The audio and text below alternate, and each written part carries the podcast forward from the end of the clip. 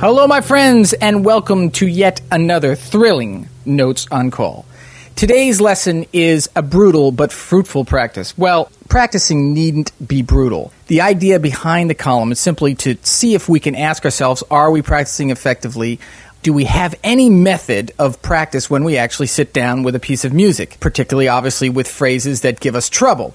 Now, right from the top, we have this phrase by J.S. Bach uh, from the Prelude of the Fourth Lute Suite, a great and most triumphant piece. And this little moment of the piece is particularly triumphant.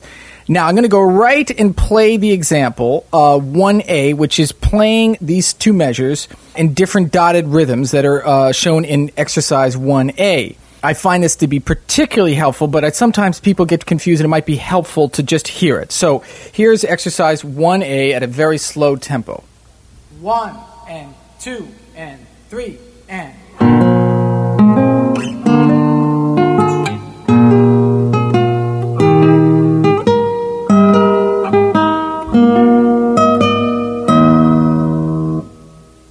One and two and three and.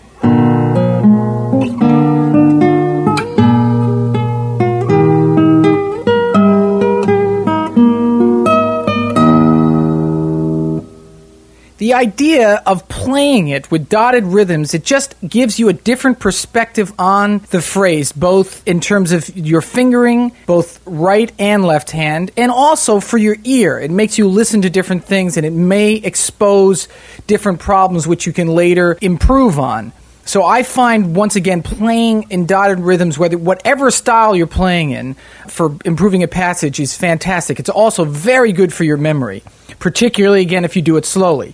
Now, whenever you're practicing, you must always know, as I've always said in the past, what you're doing musically with the phrase. Don't not know what the phrase is doing musically or where it's going or where it's been. So again, know what the dynamics are of the phrase that you're playing uh, when you're practicing it. Now, sometimes you may practice with dynamics and without dynamics. Both are important. The last thing that I did, obviously, I did without dynamics. Now, again, this is a method. It's important to have some sort of method to improve whatever passage that you're playing that's giving you trouble. Make your goals attainable. In other words, practice short passage. Don't, when you sit down to practice, try not to practice the entire piece when it's really only two or three phrases that are giving you trouble. Go right to those phrases and find out specifically what it is that's giving you trouble. And we'll deal with that uh, a little bit later. The other thing I mentioned is playing the bass alone and the top alone. Let me demonstrate that for you just so this, it's totally clear. I'm going to play first with the bass alone in the passage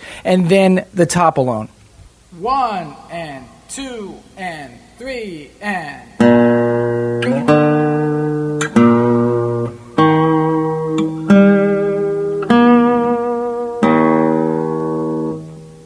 Now the top alone. One and two and three and.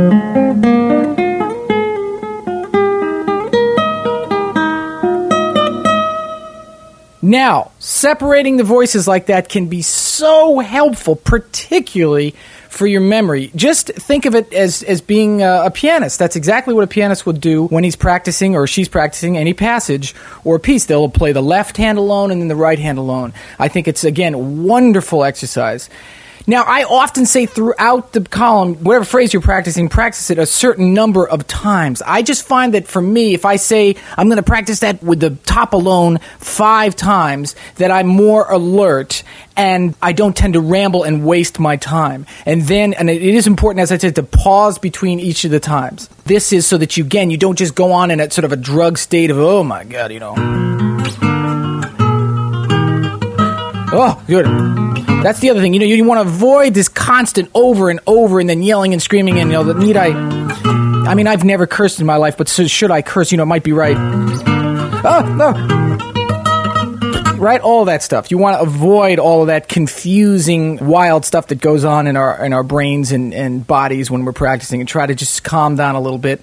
Maybe have another 16 cup of coffee. See, see, see what you can do to just calm yourself and come up with some more efficient ways of practicing. Well, let's move on to one of my favorite, another one of my favorite pieces, Cordoba by, Albéniz. Here's what I mean, just to pick up on what I was saying before. You're playing this piece by uh, Albéniz, right? And it's, oh. Right? What do I do? Where's the problem? Folks, the problem is between the third beat and the first beat of the second measure.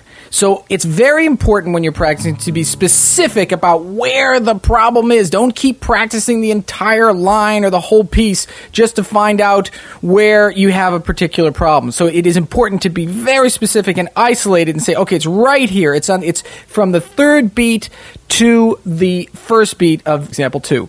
So, you isolate it, and then what you're going to do is check it out. Look at the right hand fingerings. Look at the left hand fingerings. You know, you got two hands. It's either the left hand or the right hand. Maybe it's both that are going wrong. Then analyze, make sure the fingerings are good and then start a method of practicing. In other words, perhaps many of the things that I, I mentioned in the uh, column, which I won't go into now, but the point is, is that you isolate the problem and then build it's what's called the additive method. You, you play the two beats or one beat that's giving trouble then a beat before it and a beat after it, then another beat before it, another beat after it. So you widen the phrase until it actually you're playing it in context. And I think that's a tremendously helpful method. And again, I talk about the different problems of this shift in the column which you can read. But I want to say that method of additive, you know, of practicing it additively, in other words, just the problem and moving out, you should do daily for a week or two and you'll really see progress. If you just do it one day, I think you'll have uh, a little bit more difficulty. So let's move on and uh, go to example three note grouping. I'm going to play how uh, one should practice this. You see before you in example three, this you see ten little brackets. So uh, since I've been talking a bit, I'm going to play it and I'm going to pause before every bracket, and that will explain how I think you should go about it. Here we go. Two, three, and.